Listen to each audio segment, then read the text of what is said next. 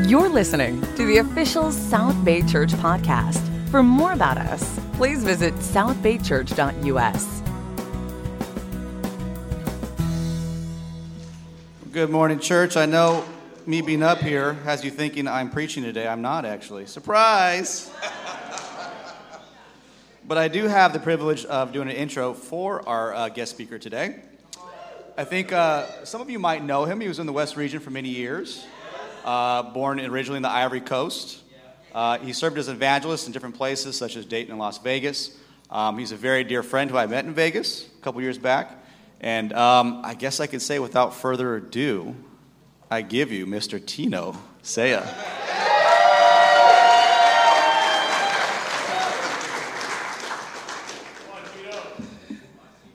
I don't know about all that, but I'll take it.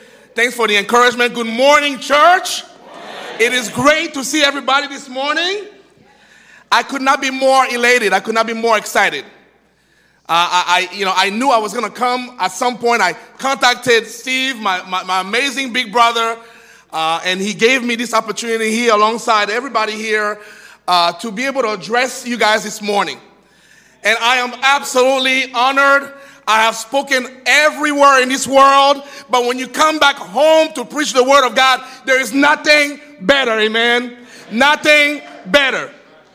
Uh, I would like to show you a picture of my family, uh, if the slide can show, because I want you to know uh, what you have done uh, to partake in my growth. I moved to America in 1996, August of 96. I was 18 years old. I'm now 45. I know it doesn't show. Amen. But, you know, uh, uh, um, my, my, my family, I have a beautiful wife. I have two beautiful children. Uh, and to God be the glory for that. Because I went through a journey in order to get to where I'm at. I had to discover so much more about myself. Yes, about my strengths, but notably about my weaknesses. God had to show me who I am before Him and before His people, but even more so before myself. And today I'm an evangelist serving uh, alongside the, the, the, some of the staff over there in, in Atlanta, Georgia at Bridgepoint Church. Amen. Uh, and to God be the glory for that. I'm not sure the picture is showing, but if it's not, amen. Uh, you'll be able to see that at some point. Um, I would like for us to go ahead and bow our heads. Amen. We're going to say a word of prayer. Dear Father God, thank you. Thank you for this amazing morning. We are utterly blessed to have one another. Father, we know that we are called to worship you on a daily basis. And so many times that means that we need to be with one another because you say yourself that the body is your very body, the church is your very body. Father, one another in this room represent you as a whole. When we have one another, we have you. And we come before you, Father God, this morning to worship only you, my God. We pray that you open our minds and that your name can be glorified this morning. Father, whatever comes out of my mouth, Father, I dearly pray that it comes from your Holy Spirit. Amen. We thank you for your Son Christ who died on the cross, Father, who uh, was buried and resurrected on that third day. Something that we don't just celebrate on Easter every year, but every single day of our lives. In His very name we prayed. Amen. Amen. Church is hard. Church is hard for the person walking through the doors afraid of judgment. Church is hard. It's hard for the pastor and for his family under the microscope of an entire body. Church is hard. It's hard for the prodigal soul returning home, broken and battered by the world. Church is hard for the girl who looks like she's had it all together, but simply doesn't. Church is hard for the couple who fought the entire ride to church. My wife is not here, so this doesn't apply to me. We never fight, you know. There you go. So that's, you know, forget me. Now, my beautiful wife, my two little boys. Uh, Miles is the tallest there. His name, his name is Miles, he's seven. Sean is a little guy, his name is five. And my baby sister uh, is in Baton Rouge. I had just preached in Baton Rouge that day, so we took a picture, a picture there. So that's my beautiful family, guys. Y'all did that. Y'all did that. Church is hard for the single mom surrounded by couples holding hands and seemingly perfect families. Church is hard for the widow and the widower with no invitation to lunch after church. Church is hard for the deacon with an estranged child. These, these are various scenarios that we encounter in church that we forego a lot. Church is hard for the person singing worship songs, overwhelmed by the weight of the lyrics. Have you ever been there, church? You just can't have it when you sing sometimes. Church is hard for the man insecure in his role as a leader. Church is hard for the wife who longs to be led by a righteous man. Church is hard. It's hard for the nursery volunteer who desperately longs for a baby to love. Church is hard for the single woman and single men praying God brings them a mate. Church is hard for the teenage girl wearing a scarlet letter, ashamed of her mistakes. Church is hard for the sinners Church is hard for me. It's hard because on the outside it all looks shiny and perfect. Sunday best in behavior and dress. However, underneath those layers, you find a body of imperfect people, carnal souls, selfish motives. You feel encouraged this morning? Amen. Church, I, I, read this because I believe that reality ought to set in sometimes when it comes to church. It's not always fine and dandy. It's not always rosy. Now, you know what? I'm from SoCal. I lived here for 20 years. I know about image. I know about the smiles. I know about the clothing. I know about the cars that we drive, the homes that we live in. This is not an indictment, it's just a piece of reality. And I pray that this morning we take all that out. You know, the very first president of my country used to say that the truth is only beautiful when she is naked. Take all that stuff out. It's okay to be bare this morning because the Lord is about to dress you with something better. And to Him be the glory for that. Our God is an awesome God. Let's go to John chapter 21. You know, of course, as I understand, there's been a great series uh, that we call, of course, uh, Dining with uh, Christ. And, uh, you know, there's been various lessons. I've followed some sermons on Zoom, online, on, on, on YouTube, uh, more notably. It's been amazing. What an amazing uh, fit to be able to talk about Christ as, as a human being. You know, something that's amazing about Christ is that he was not a demi-god. He was not Perseus. He was 100% God, yet 100% human. He felt each and every vibe that you feel, every pain that you feel, every feeling you have. Everything that I feel on a daily basis, he felt.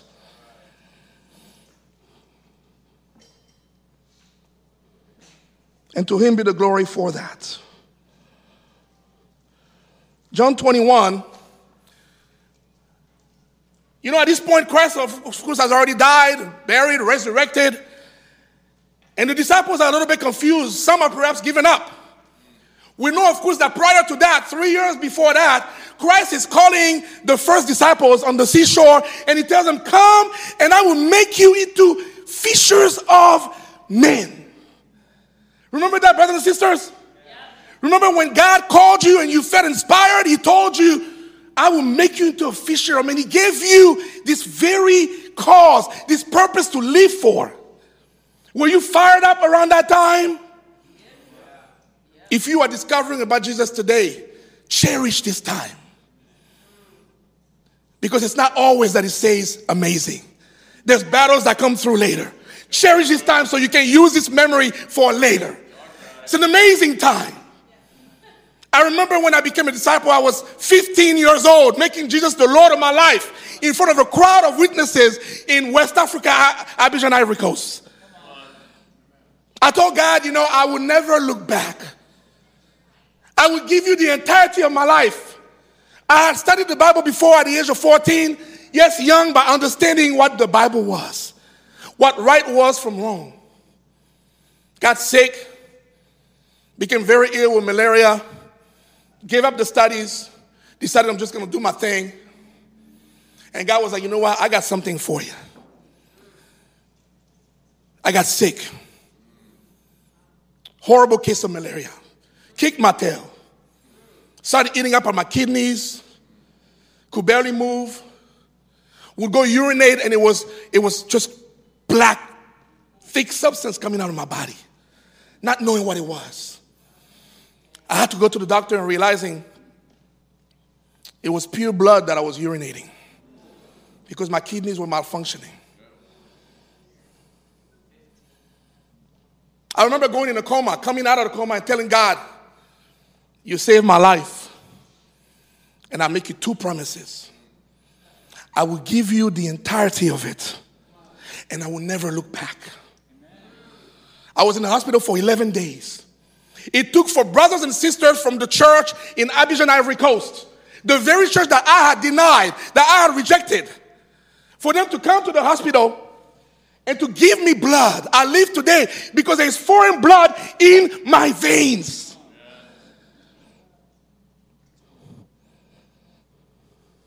I remember how excited I was when Jesus told me, I will make you into a fisher of men. Remember those words?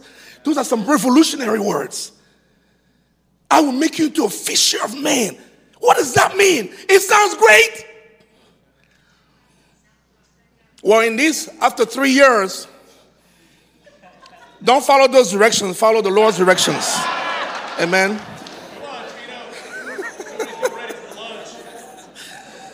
you know, I tell you. Three years later, Jesus has died. Yes, he has resurrected, but these disciples are, are empty. Therefore, you know, this, this guy did amazing things. He called us. We gave up our lives, our livelihoods. We followed him. For three years, we saw him do amazing things. He healed people, he's resurrected people for crying out loud. People would just touch his cloak and would get healed. This man was amazing. We thought he was the guy. How did he die so atrociously and weakly? What happened? They were demoralized, they were hurt. As much as Christ himself felt forsaken by God, they may have felt embedded by him, forsaken by him. That very dream was gone all of a sudden, they felt. So Christ, you know, reappears after a few times on the seashore here one morning these guys have decided instead of fishing for people, we're going to go back to our old lives and fish for fish. Remember when you were excited at the beginning?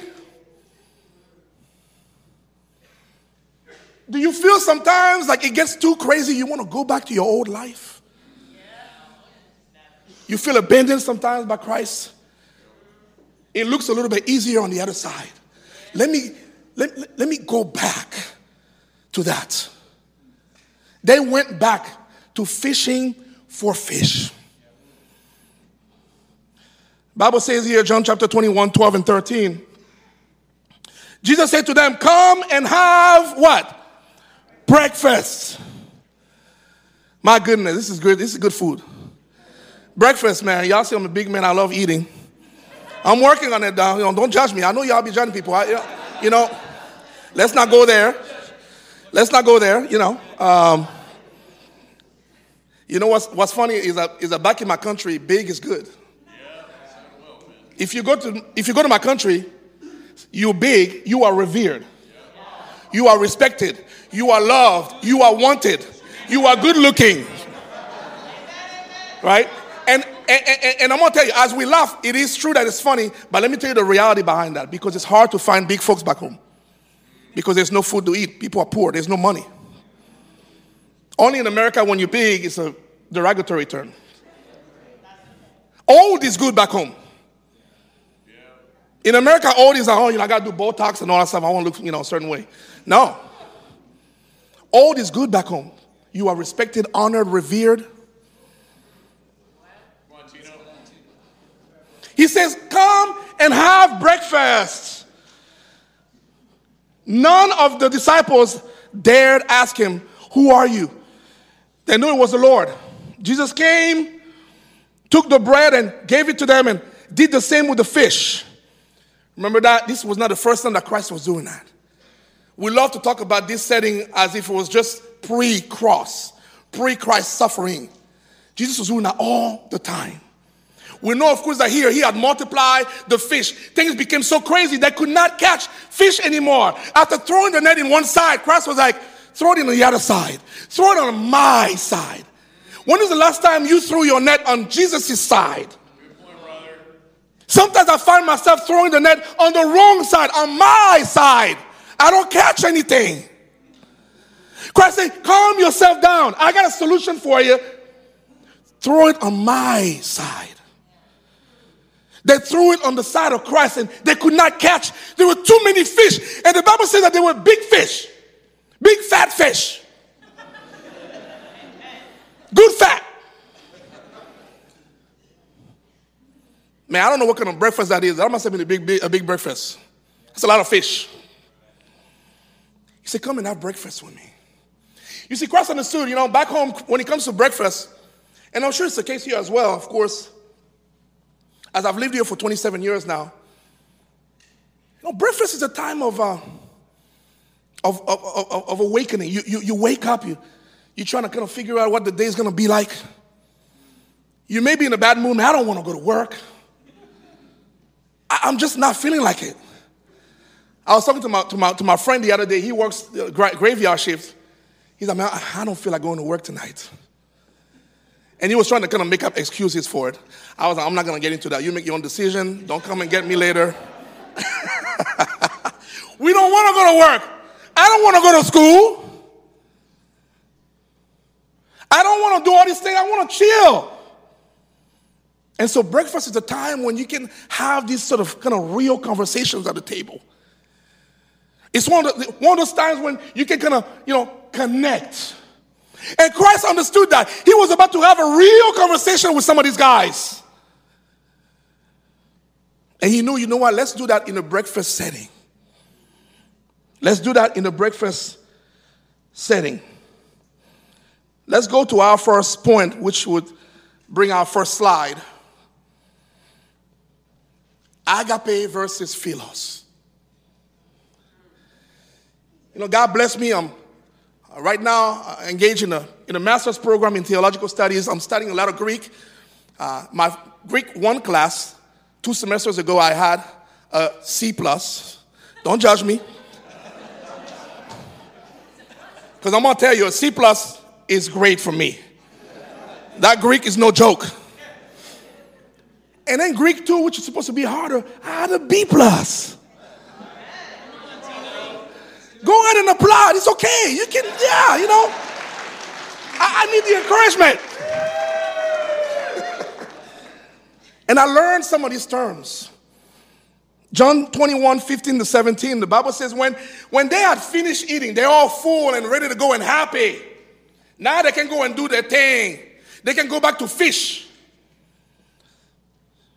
Jesus said, This is the time to have a real conversation. When they are finished eating, Jesus said to Simon Peter, Simon, son of John, do you love me more than these? Yes, Lord, he said, you know that I love you. Jesus said, Feed my lambs. Again, Jesus said, Simon, son of John, do you love me? He answered, Yes, Lord, you know that I love you. Jesus said, Take care of my sheep. The third time, he said to him, Simon, son of John, do you love me? Peter was hurt because Jesus asked him the third time, Do you love me? How dare he? He just denied Jesus three times. How can you be hurt? What are you talking about, hurt? What, what, what are you talking about? He only asked you a question three times. You denied him three times. We can be like that. We can be like that with one another. Someone did something to you, you're all jacked up about it, but you forgot what you did to somebody else.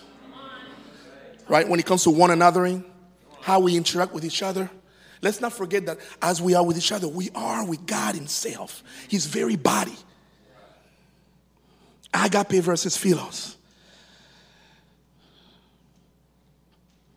He said, Lord, you know all things. You know that I love you. Jesus said, Feed my sheep.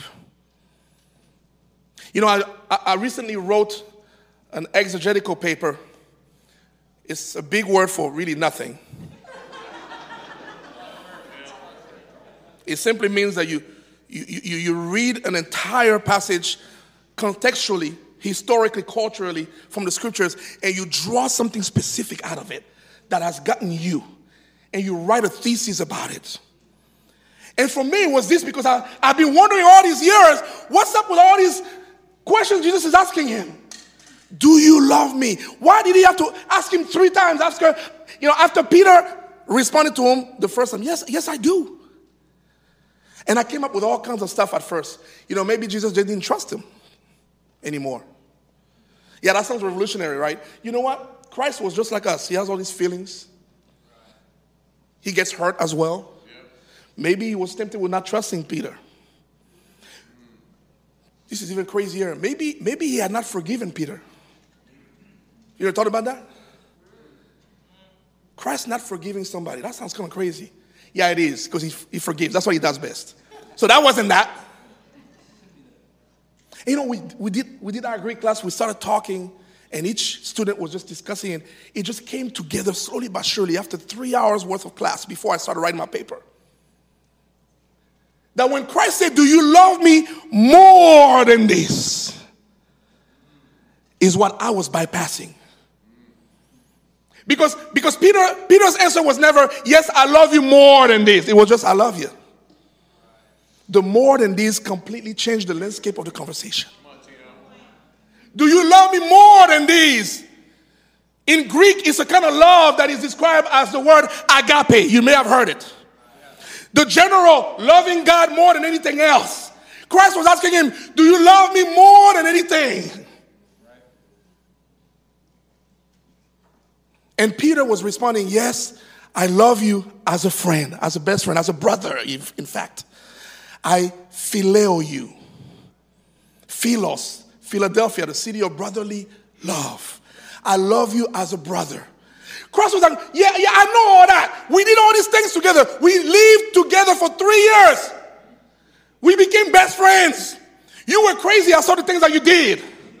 Negative, positive, everything. We became like brothers. I know we have that already. That's not what I'm talking about.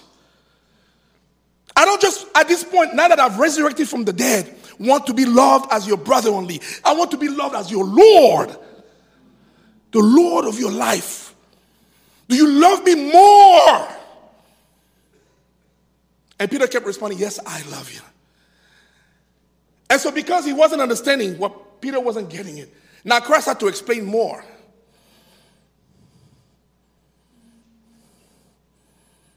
Feed my sheep. Feed my lamb. Do you love me like the Lord of your life? And I want to reiterate this may sound very elementary. Been there, done that, we've heard it all. It gets redundant, feels repetitive, the same old, same old, same old. Yet I'm not sure sometimes, especially those of us who are already Christians who've been doing the life for a while, if we if we truly get it. I know it's hard for me sometimes. As an evangelist, I preach the word of God. I, I have the, the blessing to convey his word all over the world, in the US and outside of it. And I tend sometimes to sort of kind of put together my, my, my, my, life as a minister with my life as a Christian.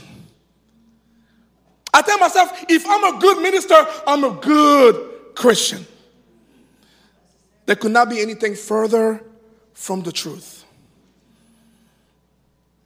Because I can find myself neglecting my walk with God. In fact, lately I feel like it's been so. Have you, have you been in a place where you, you miss you miss God? He's like, man, you know, there's just something that it's not just that he's not in my life. I, I, I miss him. I, uh, I want I, I want him. I want something different. I'm tired of the same old stuff. I want to take my walk with God to another level.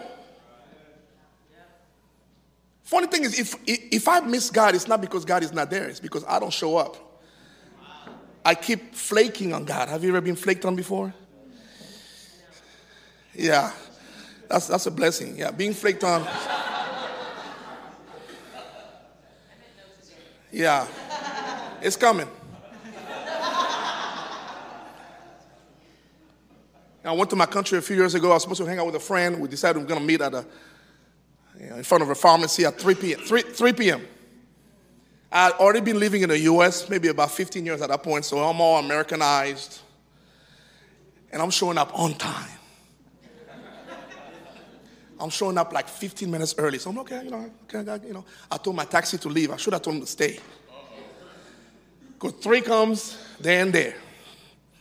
305, 310. You know, us Americans, you know, we even count one minute, one, two minutes, three minutes, five minutes. Yo, you late 10 minutes, you in trouble. They didn't show up until until 4:30 p.m., which is good because six should have been it. I had already left.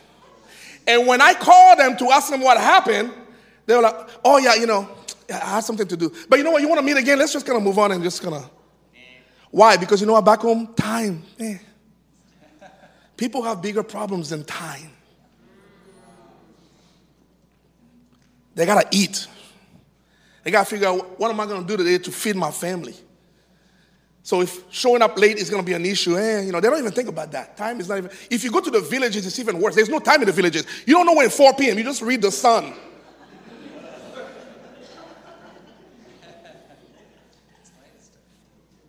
But I felt offended. I felt flaked on. How many times have I flaked on God? Brothers and sisters, I am not talking about your proverbial 30 minute quiet time a day. You can have that. I'm talking about that connection, that thing, that it. Yeah, you know how many times I had those quiet times and I just didn't feel nothing? Just go about my day, check mark, I'm feeling good. And there's that thing that's missing. And for me, I feel like it's been that. I want something different, something special. I want to take my walk with God to a whole nother level. I pray for that. I pray that God shows me that I have an epiphany. He shows me what that means, what it is. I don't even know what it means. I want to agape Jesus. I have, I have come to a point in my life after almost 30 years of being a Christian where I see Jesus more as a brother. He's my big brother in Jesus in, in, in God. And we say that a lot, right? He's our big brother. And he went on in front of, you know, ahead of us to, to set everything up for us like, like any good big brother would do. I forget the lordship of Jesus. I forget the day I got baptized in my parents' bathtub. I was skinny enough then to fit the bathtub, by the way. and my big brother Hervé Florent and my father in the faith put me in that water and I came out. And before getting in that water, I uttered, I screamed vigorously, Jesus is Lord. I meant it. I was not becoming a Christian because of my parents. Today, there are more than 32 members of my family who have become disciples. My mother was the first in 1991. I have 10 siblings. Nine of the 11 of the 11 of us have become disciples. Cousins, uncles, my grandparents on both sides, my great grandmother, Mama Kay, who used to be a member of the West here, became a disciple before she passed. I did not become a disciple because of all that. It's because I proclaim Christ as the Lord of my life. And I want that back, brothers and sisters. Help me out. Ask me questions. Tell me what you're doing so I can do the same. It's time to agape Jesus. Go back to the basics. It's time for you and I to go back home tonight to have that prayer and to proclaim Christ the Lord of our lives once again. This is all being had over breakfast. My goodness. Well, that's, that's, that was amazing. Our second and last point. We're going to read the same scripture. See, what's great about the Bible, especially if you really want to engage in researching it, is that you can read one scripture over and over and you're going to get thousands of different things. When they had finished eating, Jesus said to Simon Peter, Simon, son of John, do you love me more than these? Yes, Lord, he said, You know that I love you. Of course, you can put the, the second slide there, which is take care of my people. There you go. Take care of my people. Jesus said, Feed my lambs. Again, Jesus said, Simon, son of John, do you love me? He answered, Yes, Lord, you know that I love you. Jesus said, Take care of my sheep. Third time, Jesus said to him, Simon, son of John, do you love me? Peter was hurt because Jesus asked him, Third time, do you love me? He said, Lord, you know all things, you know that I love you. Christ has summoned Peter to open up things when he came to the church starting. Remember that? He was given the keys to the kingdom. Which meant that he was, he was assigned this duty to take care of the people, even outside the church, to preach the word. And now, Peter was back to fishing. In fact, that day when he was fishing, he told his fellow guys who had followed him this whole time before, Come, you know, let's just go. I'm going to go fish. Y'all want to come with me? They say, oh yeah, we'll, you know, we'll go with you. He was not leading them back to their old life. It wasn't just himself. He was taking them with him. Jesus had to tell him, if you claim to truly love me, take care of my lambs. Those guys who are following you, there's a reason why I gave you the keys. Take care of my sheep. Feed them. Give them something to look out for, something to munch on on a daily basis. Yes, scripturally, but through your life. How is the one anothering in our church today? Do we take care of one another?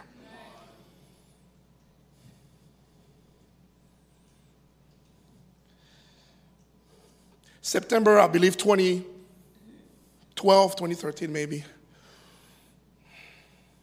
Maybe a little bit before that. I'm at work, Malibu, California. Work at the bank. And there's a baptism coming up that evening. This was a Friday. And I know I'm going to make it there. Work ends at 6. Baptism is at 7. I'm in Malibu. Baptism is here in Manhattan Beach. Forget Fast and Furious, I became like a freaking just, I mean, my car became like a Porsche. Cutting everybody off. Oh, yeah. Don't do that. I had to make it to that baptism. I get to Manhattan Beach, I realize there's no parking. No problem. I'm just to pay the ticket, park illegally. Because at that point, I got to get out and now run down to the baptism to the beach. I remember getting out of the car taking my shoes off and running down as fast as I could. I was leaner back then, I could do it. And by the time I was making to the baptism, I told the mother of the sister getting baptized, make sure that you don't share until I get there. Ashika was getting baptized that day. I love you too, baby. That's, that, that's my baby sister. And I was going to make it there. And I did. And I shared. And I paid a ticket. Amen. I don't have no debt. I've been taken care of here by so many people. Davida took care of me so many times in difficult times. So many people here in some of the hardest times in my life. Red and Martini.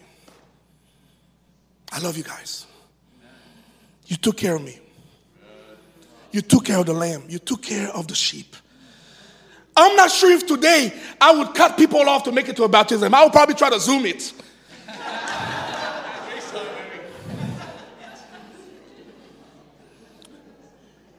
but in all seriousness, that perhaps means that I just don't want to take care of the people like I used to. Do we take care of one another? Are we willing to go to crazy strength, crazy lengths to take care of each other? Like we perhaps used to at some points. That's agape. That's taking care of each other. In conclusion, I want to show this slide here. So, what you see right there is what we call in French riz couché literally means laid rice, like the rice has been laid, been laid on a bed, rice. It's just a, an analogy, okay? Why? Because this is something that was cooked earlier that day and was left in the kitchen, not in the in the in the fridge, just left right there on the stove and marinated all night. Riz couché is usually what's breakfast for us back home if we don't want to engage in the sort of kind of bread and you know choc- you know, hot chocolate and all that stuff. So our last scripture, John 21, 18 to 19, it says, Very truly I tell you, when you were younger, you dressed yourself and went where you wanted. But when you are old, you will stretch out your hands and someone else will dress you and lead you where you do not want to go. Jesus said this to indicate the kind of death by which Peter will glorify God. Then he said to him, Follow me. See, he was telling Peter, you know what? You were younger at some point, now you are old. Things have to marinate, you have to be better. Breakfast in the Ivory is so much better because it's marinated over the night.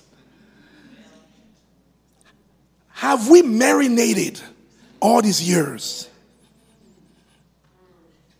Or are we still good old Joe? After all these years. See, if you are discovering Christ now, if you have just become a Christian, enjoy this time. Because you just are fresh. And you're going to go through a time of marinating. If you've been around for a while, have you marinated? Christ said, you know, you're going to marinate to the point of death. It may not be physical death here, it may not be someone killing you because of your faith. That doesn't happen in the US. We have a bigger death, the death to ourselves. Especially in Southern California. It's so hard to die to ourselves, isn't it? There's so much to live for materially. And to deny ourselves, to get rid of the selfishness, is a constant battle. And Christ said over breakfast, I'm here to marinate you. I'm going to help you marinate. Use me as that marinating. Brothers and sisters, as we close on out, I want to thank you for having partaken in my growth. I have marinated because you helped me. You were the salt, you were the pepper, you were the, you know, all that other stuff, the New Orleans stuff, the, you know, the cayenne, and everything else. I don't like garlic, but all right, yeah, you know, that, that, that, that works. That, hey, and today I want you to look at each other. You've helped each other do this. You've helped the youngsters who are now singing here on stage, who used to be teenagers, who are serving. You got heroes like Brian Craig, who are still marinating on a daily basis. Let's, let's, let's marinate every single day. Let's keep having breakfast together. Amen. To God be the glory.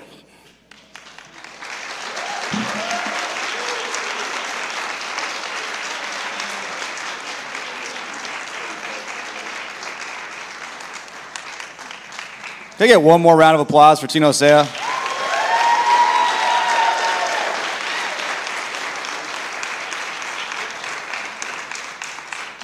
That man loves the Word of God.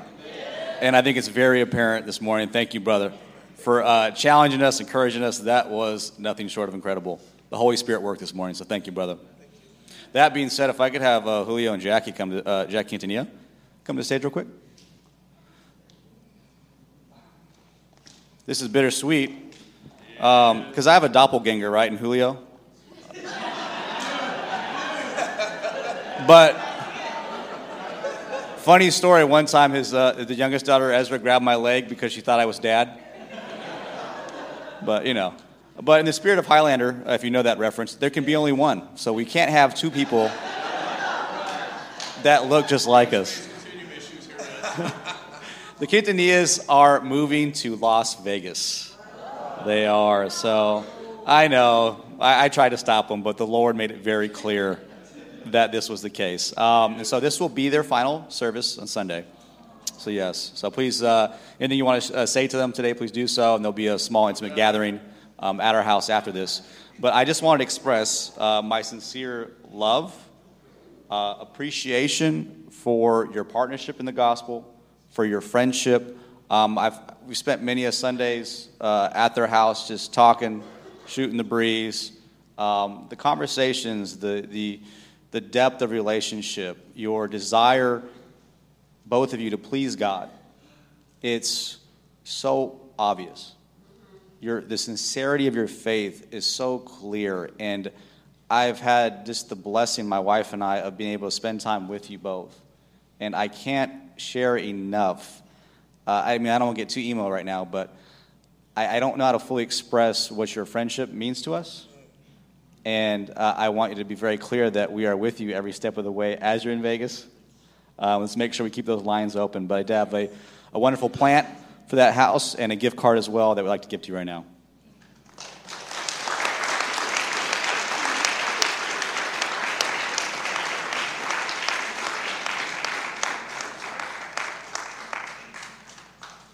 So, that being said, I'm trying not to cry. So, Julio's going to do communion. And here you go. Before I start, Jackie wants to say a few words.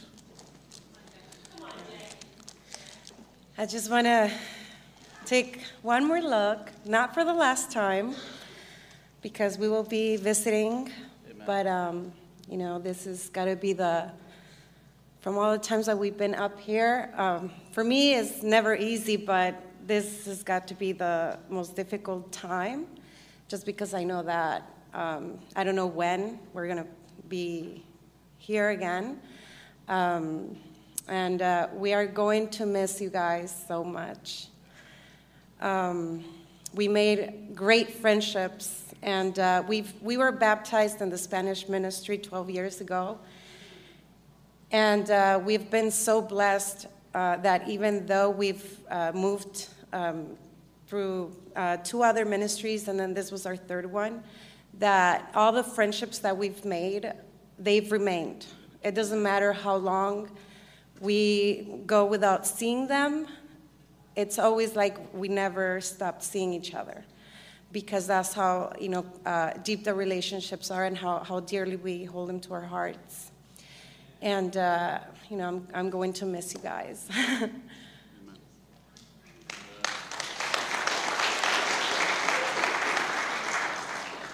uh, we're gonna have to jump right into this because I'm gonna melt away into a puddle of tears. So, if you guys could join me, gonna, we're gonna go over two passages. The first one's in John 13, verse 1.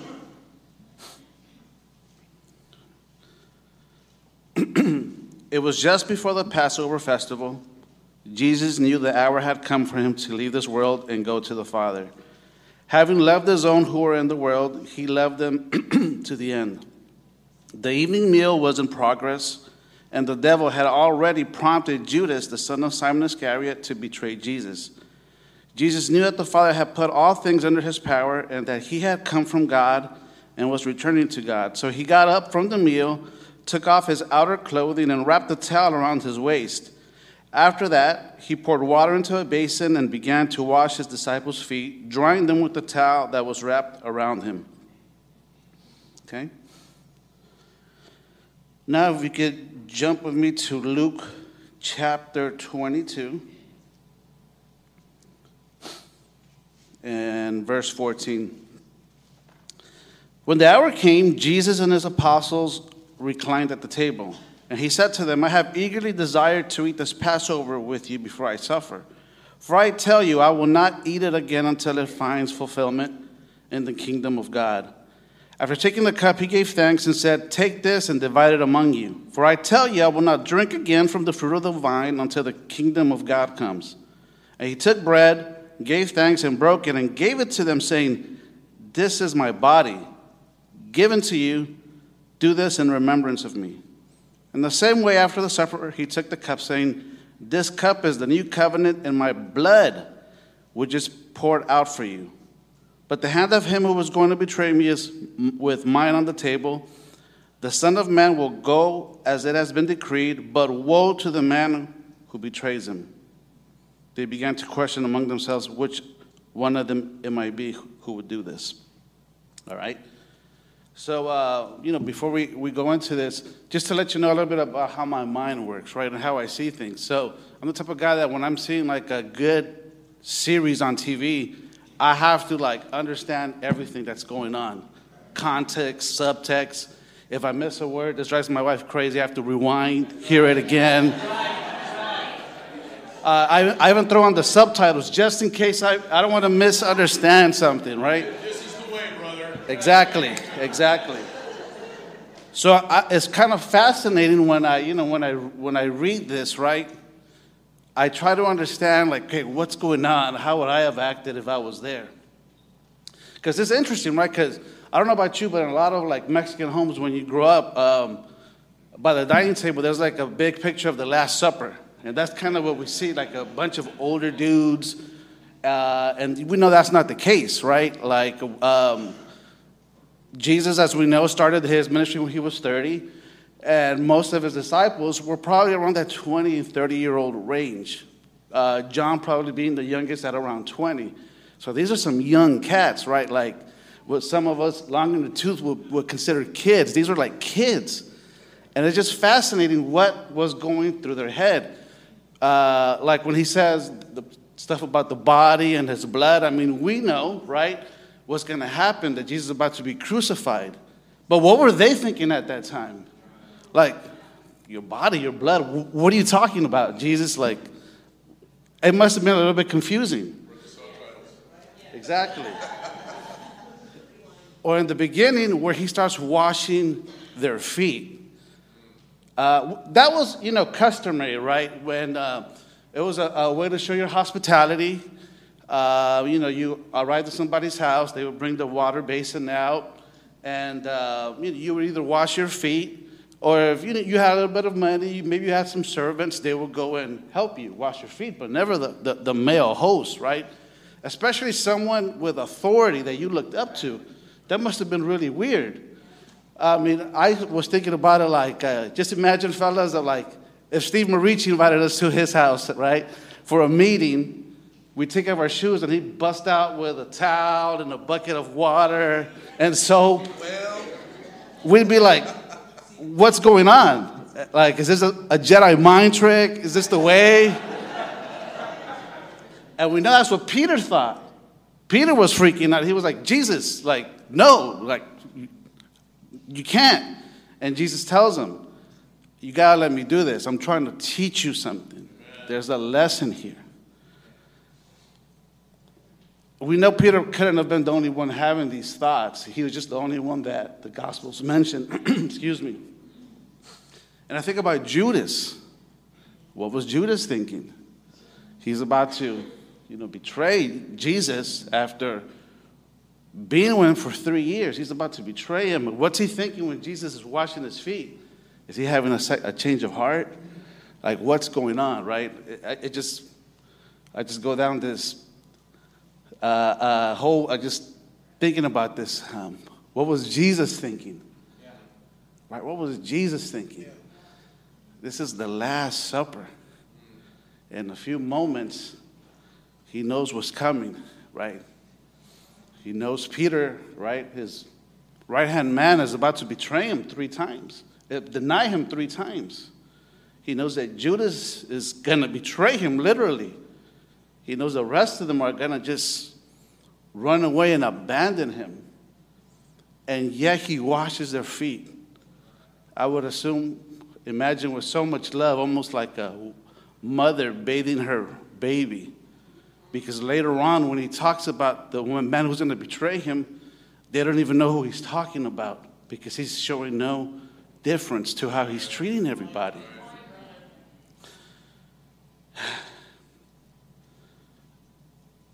You know, I don't know what I would have done in that point if I was Jesus, right? I don't know if I would have been tempted to kind of like squeeze the foot a little bit harder, right? Pull out a toe hair or something. but we know that Jesus just had so much empathy and sympathy for all of us. I know that I have a feeling that when he was thinking about the disciples that were going to leave him and abandon him, he, probably felt sorry. He probably felt, he probably thought, my brothers, they're about to be so scared and so confused in a little bit. Peter, ah, Peter, so impulsive, so emotional. Judas, after everything that we've been through, you're still so insecure. You still lack so much faith. and I can, I don't know about you guys, but can you relate to this? Do you guys ever feel confused, scared? Do you guys sometimes be, uh, uh, allow yourself to be led by your emotions instead of the Spirit? Do you, can you fall into the trap of maybe seeking material security instead of eternal security? I know I can. And yet, Jesus loves us, right? And yet, He did what He did for us on the cross. Amen. So, when we, you know, when we think about what He did for us, we have to remember also why He did it for us. You know, why, how He loved us so much. Even until His dying breath, Jesus is just there worried and just taking care of the people he loved, right? When he's on the cross, just dying. We know studies have, have said that Jesus was so badly injured from the flogging and the beating that even if he wasn't crucified, he was going to die in a few hours. That's how bad he was injured. And yet, while he's in so much pain, he looks at his mom and he says, he's, he's like, Mom, take care of John. John, take care of my mom.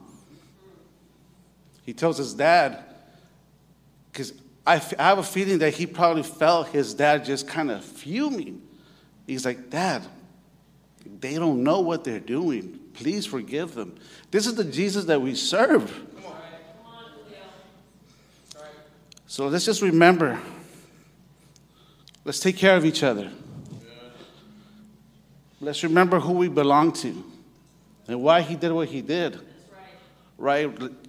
He did it so that at the end of our race, for everyone who, who has endured, we're going to take our last breath, we're going to close our eyes, and when we open them, we're going to see him face to face. And he's going to say, Well done, good and faithful servant. Welcome home. Let's bow our head in prayer.